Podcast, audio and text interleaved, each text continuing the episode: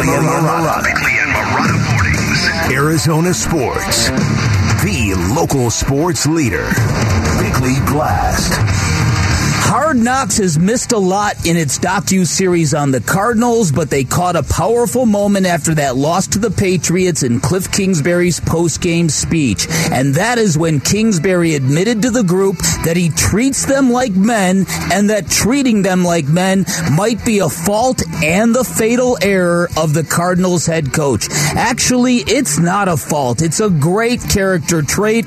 It just doesn't work in the NFL. And the post-game scene was was just more proof where Kingsbury pleaded with the group to hold each other accountable and do things the right way, just like Budda Baker pleaded with the group to hold each other accountable and do things the right way. It's a continuation from the collapse in 2020 when the Cardinals butchered two opportunities to make the playoffs, and it's a continuation from the collapse in 2021, which happened after the team added veteran role models like J.J. Watt and Rodney Hudson. And in the end, it's the sad residue of a team that is lacking direction and leadership from the top down. It's a reminder that not all football coaches are built to be head coaches, and buyer beware to anyone who thinks a college head coach knows a thing about what it means and what is required to win in the NFL because, as we all know, they are two completely different sports.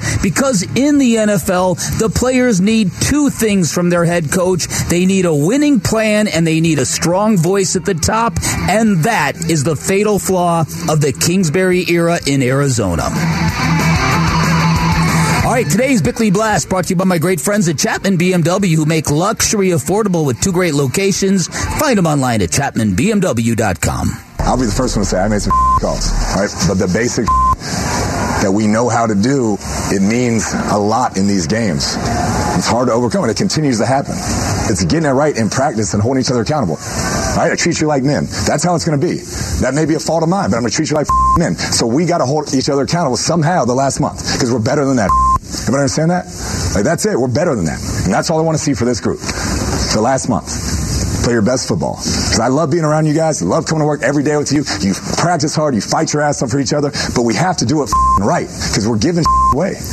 Y'all get a break. Yeah, that was followed by Chris Banjo's speech to the team, mm-hmm. James Conner speech to the team afterwards. That was captured on last night's episode mm-hmm. of uh, episode five of Hard Knocks on HBO. The Kliff part is interesting. The treat you like men, the little things that we got to do right. I mean, a lot of that just goes directly. I'm not saying he was singling out DeAndre Hopkins. But a lot of it goes to DeAndre Hopkins, who, by the way, to his credit in the episode, he took all the blame for the game. That's on me.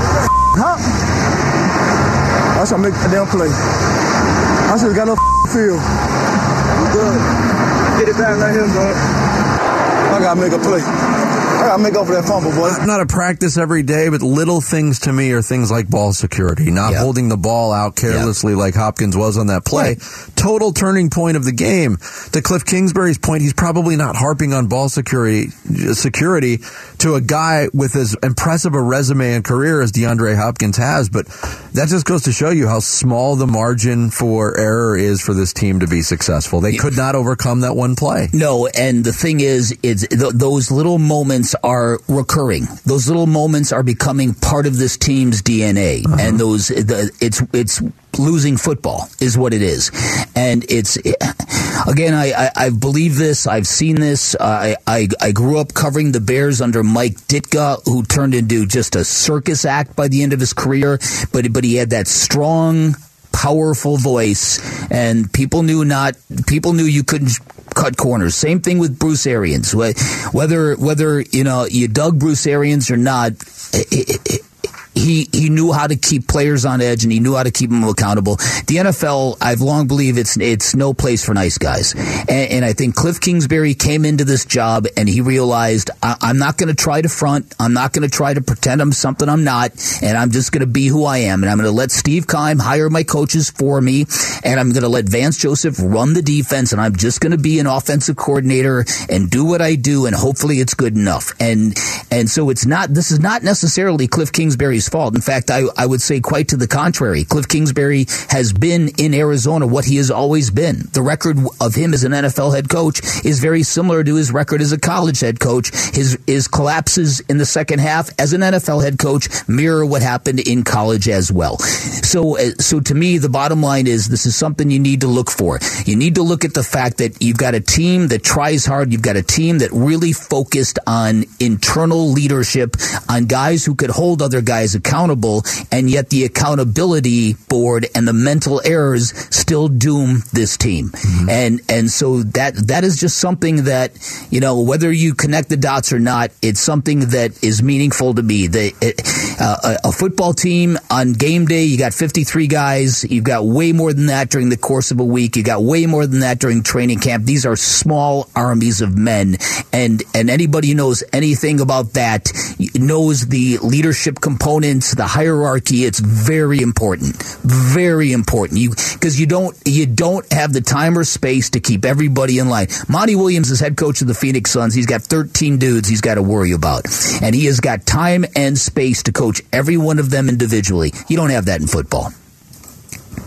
Not really, uh, unless you carve out the time uh, if it's totally necessary. I, but even then, it's probably not that widespread. No, there's a lot of delegation, mm-hmm. and there's a lot of and every there's rooms for positions like basketball. There's not a forwards room and a wings room and a bigs room in basketball. I mean, I don't want to poke fun at the situation, but Kliff Kingsbury probably has more one-on-one time with players now since his coaching staff is the smallest in the league. Well, yeah, well, there is that. So I mean, it, it, this is this is something to me that I think is just sort of one of the echoes of uh, of what has happened the last few years, and that is players love to have player friendly coaches, except it's not what they need. They need somebody who scares them a little bit, who threatens them a little bit, who holds them accountable a little bit, who can blow them up to the media a little bit, just who know the recipe of what it means to keep football players on it. Yes, but on it. Player friendly coaches are great when things are going smoothly. Exactly. But you can't exactly. You, you, also can't change who you are as a head coach when things go south. Kliff Kingsbury can't change his methodology, and that's I think what led to that, that tone of desperation in that in that soundbite that we played. There was also some some other moments with Kliff Kingsbury in last night's episode of, of Hard Knocks. He talked about you know what shapes his um, his drive as a coach, how he prepares as a coach, and he kind of harkened back back to his days as a player. When I got into the profession, there's different ways to kind of differentiate yourself and move up quickly. And the first one was, you know, be there first and be the last one to leave. And so I tried to adhere to that. I just had a lot of regrets about my playing career and really putting everything into it that I could have. And so, you know, when I started the second phase, I just wanted to make sure I didn't have those same regrets. I try to just get up and out of the house. Biggest deal is just taking that first step so you don't hit snooze, and uh, and then you're rolling. And try to get there and always get a workout in to kind of get my thoughts in order, and, and then get the day started. I think it's for me a fear of knowing I didn't do my best or give it my all. You know, there's always going to be guys that spend more hours than you or smarter than you or um, work harder. But I think to me, it was always about, hey, am I giving it my all, and am I going to be able to look at myself in the mirror after this is all said and done and say, hey, I, I gave it all I had? Yeah, it was an interesting look, and, and the part about his playing career and maybe not putting everything he had into his playing career and having mm-hmm. regrets about that. I don't, I don't question the the the work ethic of Kliff Kingsbury. I think he's one of those football type junkies, and and you know the footage showing him last night to three fifteen driving to the facility in, in, in the darkness and working out on his own. The only person really at the facility other than security security at that point. I relate to that. Yeah. It's when I get here, I'm doing wind sprints and push ups. Yeah. That's right. Yeah. yeah. I do love, I appreciate You're what he eating said, push ups, Jared. oh, man. Delicious. Oh, Those my like God. How do you feel about push ups, uh, push up oh. oh. Orange creamsicle? what were you going to say, Sarah? I, I appreciate that he acknowledged I am always trying my best. Sometimes my best is not good enough, but it is not for a lack of effort. Yeah, and and I do think that that's one of the things that is that has kept Kliff Kingsbury in really good graces with Michael Bidwill is the hours that he logs. The fact that he's he's there at the at the crack of dawn and he's there at, at late at night, and it's not for a lack of effort. I, I'm I'm certainly not saying that he's not cutting corners, he's not ducking out at 4:30, 5 o'clock, all that kind of stuff. But it's just again, even when you get to the uh, when you even get to the end of that, the pleading is what is what bothers me. You're pleading with these men to do their jobs at the level they have to do it to be successful. It does and, show you. I'm sorry. And then and then at the very end of it, you all get a break. It's it's it's like there's too much rewards going on to a team that is letting people down. And uh, you know, you, you, looked in training camp that canceling that second practice in Nashville. It was who does that? It, so I, I, don't want to get unnecessarily crazy with this. I, I do think that this is an issue, and it, it, it's proof to me that if you pulled that locker room, they would have nothing good, nothing but good things to say about Kliff Kingsbury because those football players love and respect the way Kliff Kingsbury treats them. But football is a different animal, and you it, it's it, it, it takes more than that to draw the best out of football players because to to be where you want to be as a football player and a football team, you got to get guys doing things they are not normally inclined to do. Yeah. And I'm not saying it didn't happen. We have no proof that it happened, but maybe those pleas for desperation uh, should have happened after like week four or five. But it did. It came from Budda Baker. Yeah. And, and, so, and and they and it keeps happening. When when when they started tried to diagnose how a ten and two football team could end up the way that last year's team did, even Budda Baker said we got soft. We we quit paying attention. We lost focus on the details. And this is this has been three years running with this now, mm-hmm. Vinny. Yeah. Three years. You can text your thoughts to the FanDuel text line at 620, 620 right now. Coming up next, lots of things have factored into the Suns' current five game losing streak. We'll get into some of those ingredients and how how the Suns can snap out of it tonight in L.A. Next, it's Bickley and Marotta mornings here on the uh, Arizona Sports, the local sports leader. Arizona Sports, the local sports leader. Bickley and Marotta mornings.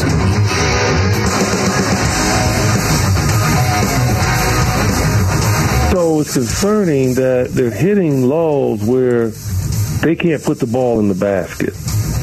And I think it's it's a it's a fine line between taking a three and balancing your entire game. And that's the good thing about this team over the last few years is that they were known as a team that balanced their shot attempts between the threes and the twos. And for some reason, lately, the three has taken hold. And in that second quarter last night, I mean, it was just like, I know the shots were open, but you weren't making them. Mm-hmm. So put your head down, try to get to the rim, try to get to the free throw line, try to get to the bonus, to try to just change up. And and so I think we're caught right now, man, with, with how do you play when things aren't going right. It's Eddie Johnson, Suns analyst. He was on with Wolf and Luke yesterday here on Arizona Sports talking about the balance of the offense in terms of three point shots to two point shots. And look, there's a lot of reasons why the Suns have lost five straight games. Injuries yeah. among them. I've been talking a lot about the, the defense just is not the same. We'll get to that in a second. But offensively, Eddie's got a point, especially in that Houston game.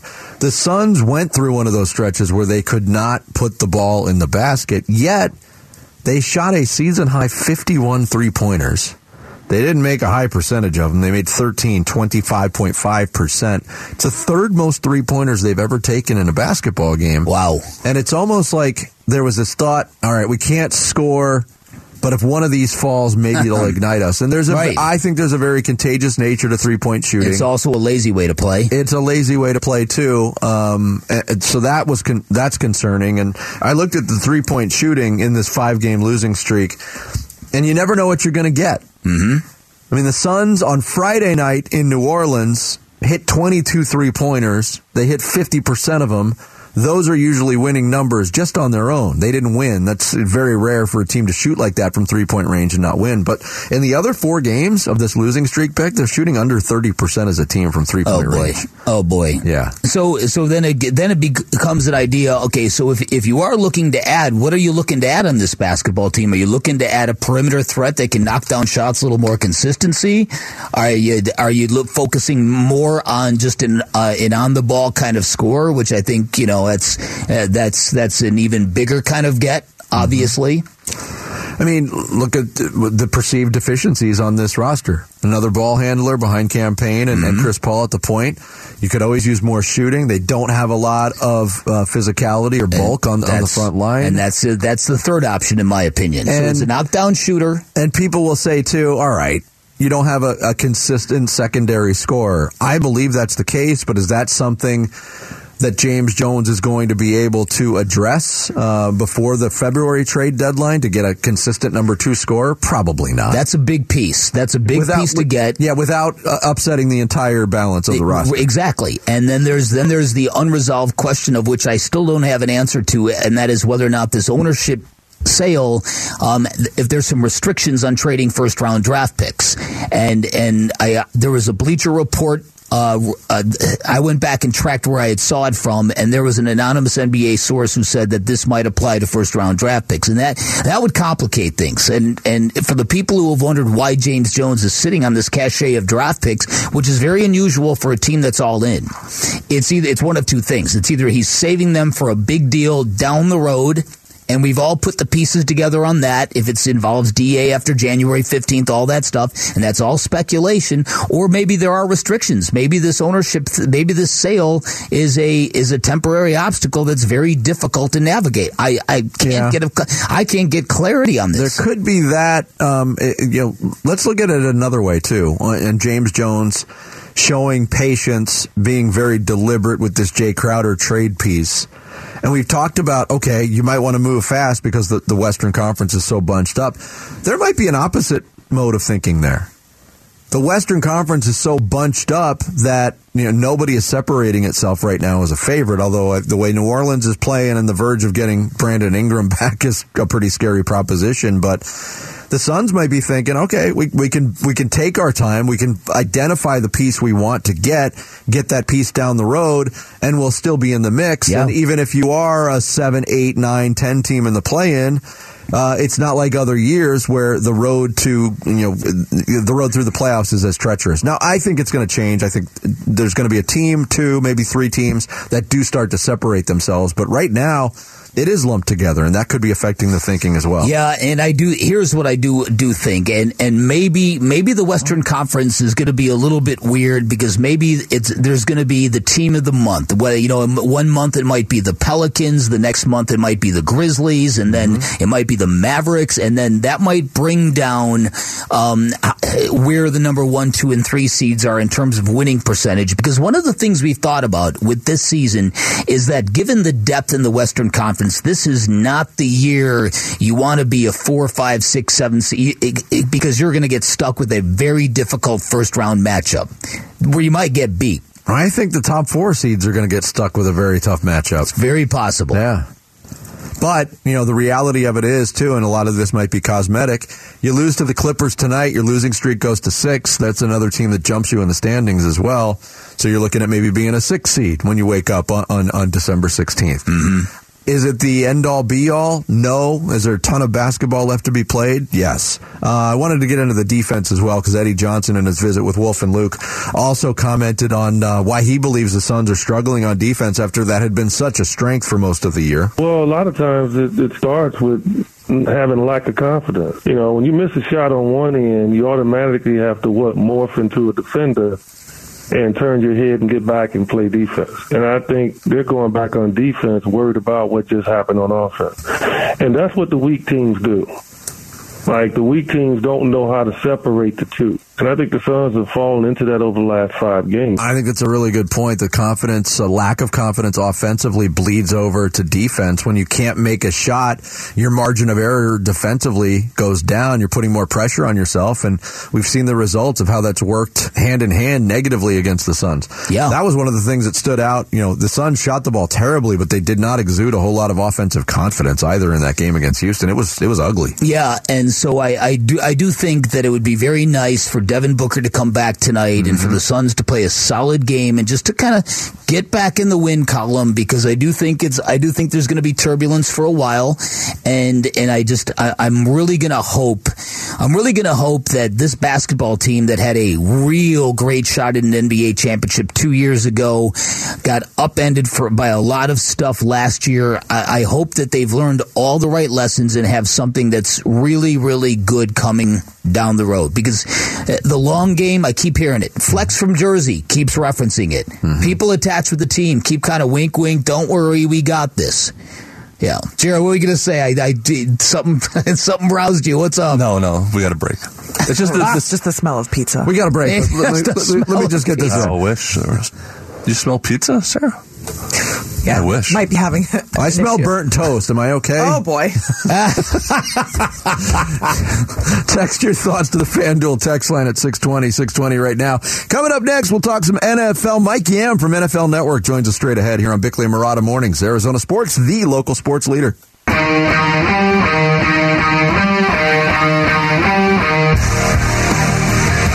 Marotta Mornings on this Thursday, live from the Octane Community Studios here on Arizona Sports, the local sports leader. Cardinals, four games left, left as we're uh, in the home stretch of the NFL season. And here to talk some football with us from NFL Network, Mike Yam checks in on the Arizona Sports Line. Mike, good morning. Thanks for joining us today. We appreciate it.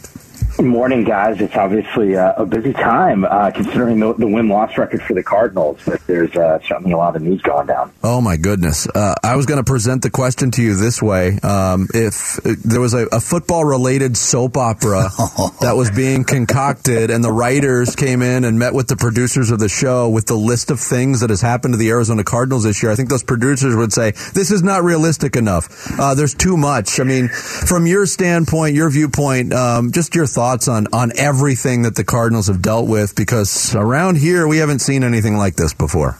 Yeah, it, it's been crazy. Well, you're you're lucky that there is a soap opera. It's called Real Life, and it is being chronicled uh, on Hard Knocks. So you know, it's it's kind of crazy because typically when Hard Knocks puts their their show together, you're thinking, oh, it's going to be like this crazy kind of season. We'll sort of see. But you're right. There's all these layers to what's happened to this Arizona team. I'll just take it from a football perspective. I, I think there's been some drama around Kyler, right? I mean, I think you know we've seen it on the sidelines. We've seen um, in and out of the lineup the, the hamstring injury.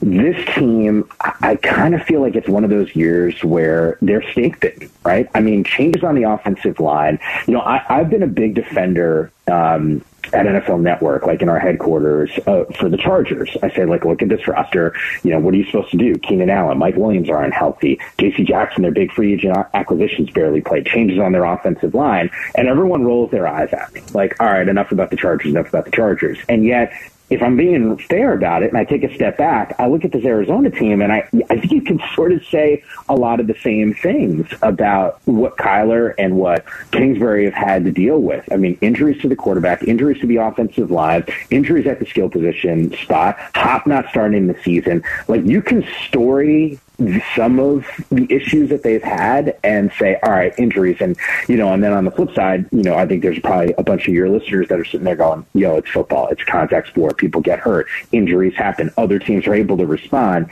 And I get all of that. There's just some rosters in the NFL not exactly situated sometimes to have massive attrition like Arizona has had this season. Yet I understand the disappointment as these losses continue to rack up. Yeah, well, because they're four and fifteen over their last nineteen games. Yep. They've been abysmal at home for two years Yep. running. This, this is not this. This is no longer something they can write off to one of those years, and that that's kind of the key issue here.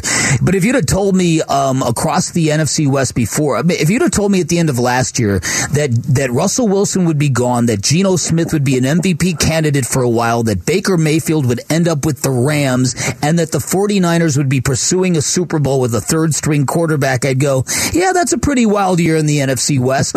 what do you what do you think of that, and what do you think of the chances for the fi- 49ers to keep this thing together throughout a playoff run? You know, I just listened to what you just said, and I never thought of it like that because sometimes you're so into the weeds on one team, and then you just sort of laid out a really holistic view of that entire division and how chaotic it's been. I mean, just from a quarterback story, you know, in, in its entirety, right? Like with Brock Purdy coming into the, I, it really is it's insane. That is insanity. Now that I'm I'm really kind of taking a step back here and and thinking about all of the changes, it's hard. You know, I, I think Seattle might be in a better situation now that Kenneth Walker looks like he's going to be able to play. Um, you know, that certainly helps. I think they missed their run game a little bit. Look, I, I think coming into the year, I felt really good from a San Francisco perspective. I, I didn't think the Rams were going to be four or nine, but you know, once again, talking about attrition and, and some of the injuries, like it, it makes sense to why they're struggling. San Francisco, though, I got to tell you, it is wild. I, you know, I was up there uh, twice in August, just before the season had started. We were doing some shows at NFL Network for around that team. You, you could watch that defense play, and you'd, you'd sit back and you go, "Oh my God! Like this, this team could potentially be historically good on that side of the football." And they have been terrific. I think the numbers aren't even as good as they they should be because there was a stretch earlier this season, you know, kind of like that week four to week uh, six, seven, eight, something along those lines. You know, they they had missed like seven starters um, out of their lineup, and most of them were on the defensive side. Like this team could even be better if they were healthy the entire season. But once again, health a major issue for teams across the board. Purdy and what he's able to do, it, it really is masterful. Think about drafting a guy, Mr. Irre- Mr. Irrelevant, last pick in the NFL draft, and for him to get inserted into a Kyle Shanahan offense, mm-hmm. you know, and, and, produce like this in, in essentially a game and a half is is ridiculously impressive. But I think there's there's one major factor that I don't think people really hone in on. Dude's on the practice squad. Dude is going up against that defense on a regular basis. Yep. And, you know, David Carr the other day was telling me this, and I thought he made a really good point. He goes, Brock Purdy endeared himself with this team because he's talking smack on the field, going back and forth with a defense. And look, we can talk about, you know, Christian McCaffrey and Kittle and those guys. The, the reason why this team can win a Super Bowl is because of their defense. The offense is, is really, really great too. But this team identity, at least in my mind, is still what happens on that side of the football. And, and Purdy right now and this confidence and the swagger that he's got, it, it is, it's awesome. And I think the biggest question for them is how healthy is Deebo? When does he come back? Yeah. Can you remain on that timeline? Because that to me is the biggest piece. Mike Yam from NFL Network, our guest here on the Arizona Sports Line. Uh, I, I, agree with your thoughts on San Francisco, what they've been able to do. Normally, when you get down to your third string quarterback, um, it's a death knell for your season. There's been teams that have overcome it and made the playoffs, but nobody's won the whole thing. That being said, Philadelphia in, in the NFC, uh, I was not a believer uh, right away. I thought they were beatable, but they're just getting stronger. Are they by far and away uh, the team to beat in the NFC in your mind, Mike?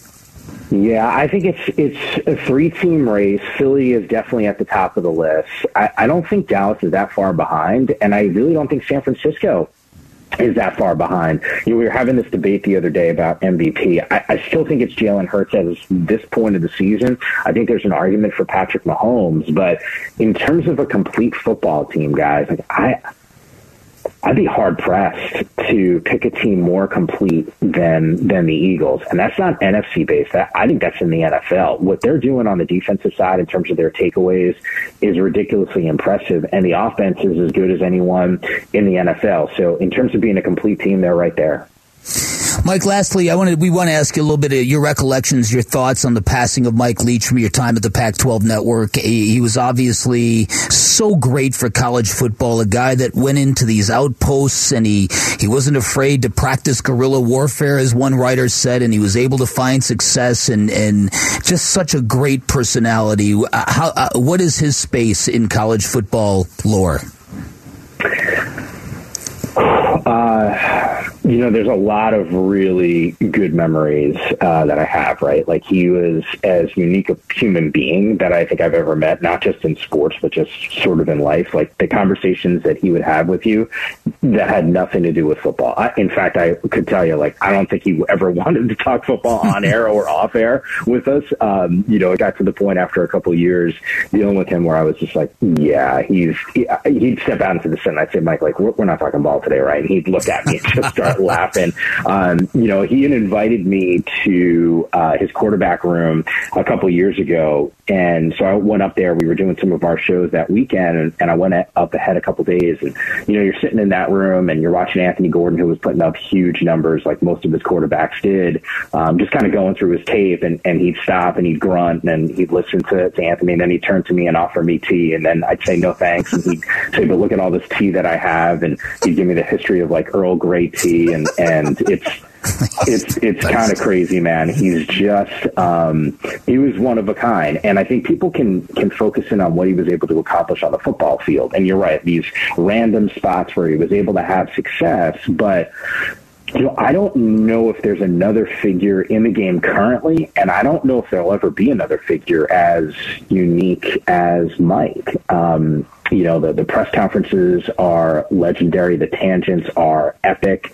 Um, and just the way that he he saw the game. Like people would criticize him for not running the football. And I remember him telling me, he's like, well, look, if I throw a screen, he's like, that's essentially kind of like our run. Like he never thought, he was always embracing this idea of doing things different. He didn't care what you thought about what he was doing because, yeah. you know, in a lot of ways he was really successful. And actually over the last couple of days, I've thought about all of those tangents and how he was able to, you know, basically connect with people. And once again, super successful as a, a head football coach. But I think beyond that, it was more about how does he disarm people? And I think that was sort of like his superpower plus one skill, right? Like we do that for, for players as we're assessing them. But I think from a coach's perspective, his ability to disarm people, to connect with people, I, I think was second to none. He talked to anyone about anything. I mean, there's a great creamery in at Washington State where they have, and I'm a big ice cream guy, like most people. Um, and like I'd always go there and he'd like tell me about like the creamery and like making ice cream. I mean, it was crazy the wealth of knowledge that he had. Yeah, you will definitely be no missed. Doubt one of a kind. Mike, thanks so much for sharing the yeah, thoughts, and thanks, uh, g- good to catch up with you on the NFL as well. We really appreciate it. Yeah, anytime, guys. Thanks right, again thank- for the invite. Yep, Mike Yam, NFL Network. He joined us on the Arizona Sports Line, shared some thoughts about uh, Mike Leach uh, and his passing, unfortunately. Coming up next, we have to actually crown a champion in week 15 already. We'll do that and we'll take a look at some of the week 15 games in the NFL. Next, it's Bickley and Marotta Mornings here on Arizona Sports, the local sports leader. Bickley and Marotta Mornings, Arizona Sports, the local sports leader. I said, are you ready, ready? for the Survivor Series? Wow. Who will survive? Who will survive? I'll tell you who will survive. A, not this bit, and B, Sarah Ruthless. This bit. Hey. this bit. well done. Thank it's you. only week 15, but uh, it is mathematically impossible for any of us. Wow, what a comeback. Sarah Cazell. Don't call it a comeback. What a comeback She's by Ruthless. Uh, Sarah ends uh, Survivor Series with 56 points. Now, she did miss her Week 14 game that ended her streak, but three of the four of us missed our picks. Uh, Bick, you were the only one to get five points, and even if you won out um, and Sarah zeroed out for the rest of the year, you'd fall four points short. So, congratulations to Sarah Cazell. Wow. The 2022 Survivor Series champion. Sarah, have you prepared a speech? But, uh, kind? but let's let's consider how epic this is because at one point in time, Vinny, you were running away with this thing, and then Sarah got smoking hot, Yeah. and she's clinched the thing with four games left. How many weeks in a row did you win the start to year, Vinny? Eight. And Eight then in a row. Sarah uh, reeled off 10 straight. Jarrett, you had six in a row at one point. Vic, you uh, currently were on five. So you can keep picking to see if you No, can that's extend your good. streak. That's good. Yeah, are we all are we all set? Yeah. Um, yeah. Uh, so, yeah. Survivor Series is over for 2022. Sarah is our champion. Uh, but we can still look at some of the games for week 15 because there are some interesting games starting tonight with uh, the Seattle matchup against the San Francisco 49ers, NFC West football on Thursday night. 49ers can clinch with a win. Uh, Seattle getting Kenneth Walker back. I don't know. Have we had any determination yet on the Brock Purdy question? Is he going to be able to play? I think it's still questionable at this point. I believe he is too. And we brought it up with Mike Yam. To get to a third string quarterback and be uh, where the 49ers are is, is historic. It doesn't happen very Yeah. often. There is a chance the 49ers could clinch an NFC West championship tonight with a fourth string quarterback. Josh Johnson, who's played on every organized football team on planet Earth, could be the guy to quarterback them. And I, I don't think it's out of the realm of possibility that if he's forced to start, that they they can win this game tonight.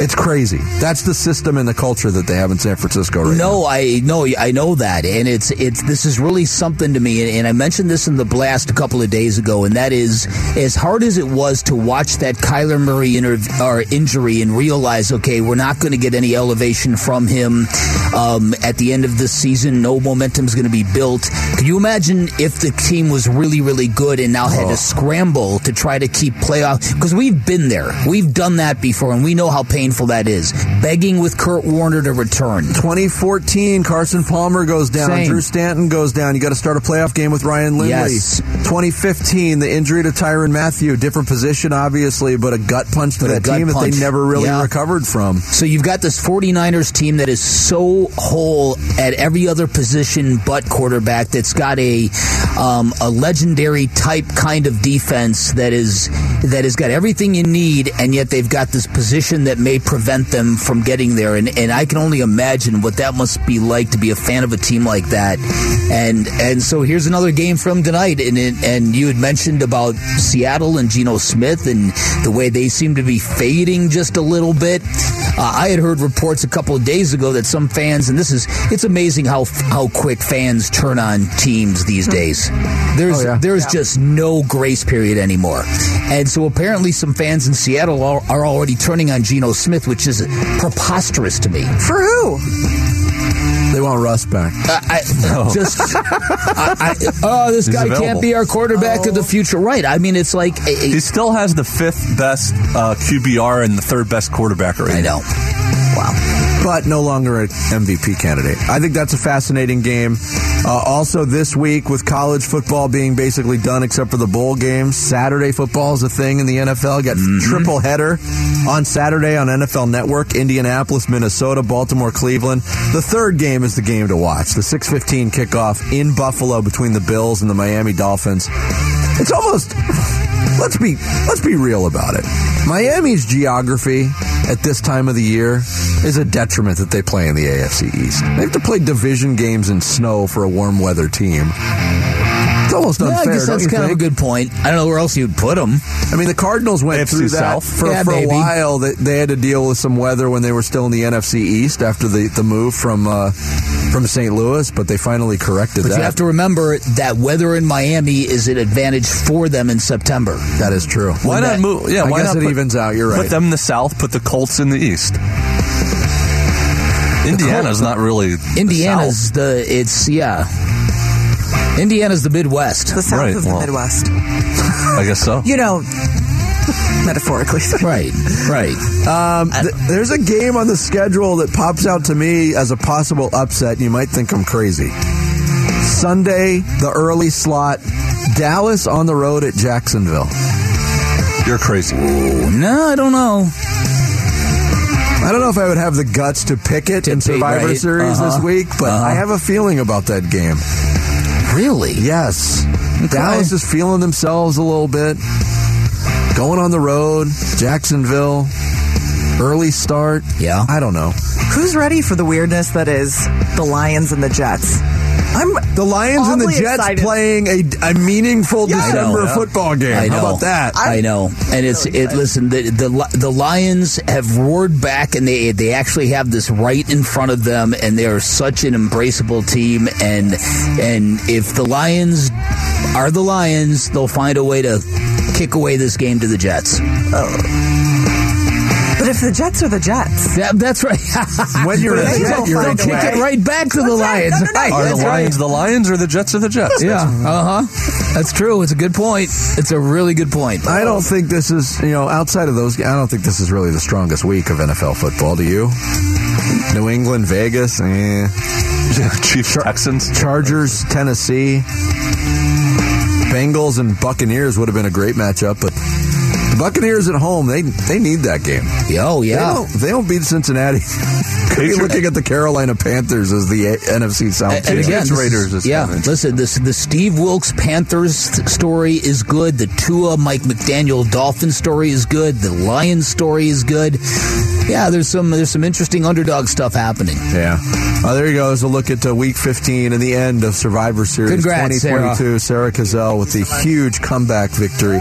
There was a time that when I would mention Survivor Series in the middle, Uh-huh. you'd be like, "What are we doing? This it's over. Nobody's going to catch you." I was. I, I thought I thought you had an insurmountable lead. To be fair, last year, I believe I won the first seven in a row and then Yes. wound up finishing third or something. yeah. Do you remember So- who won it all last year? But I that's don't. on brand for you. You you have a hard time finishing, Jarrett. Vic was the champ last year. No comment on that. yeah, you thought it was insurmountable. Well, I mean, it's like your fourth pick in Mock My World. Generally, it's, Yeah, I it's usually off choke the on cliff. that. Yeah, Zip yeah. zop zoop. oh man, zip zop zoop. Zip zop zoop. Mark Right. my world's coming up. Mungo Zorba. I need to do better than I did last week. Uh, coming up next, Sarah's going to take us through some social studies on Twitter at Bickley underscore Marotta. It is Bickley Marotta Mornings live from the Octane Community Studios here on Arizona Sports, the local sports leader.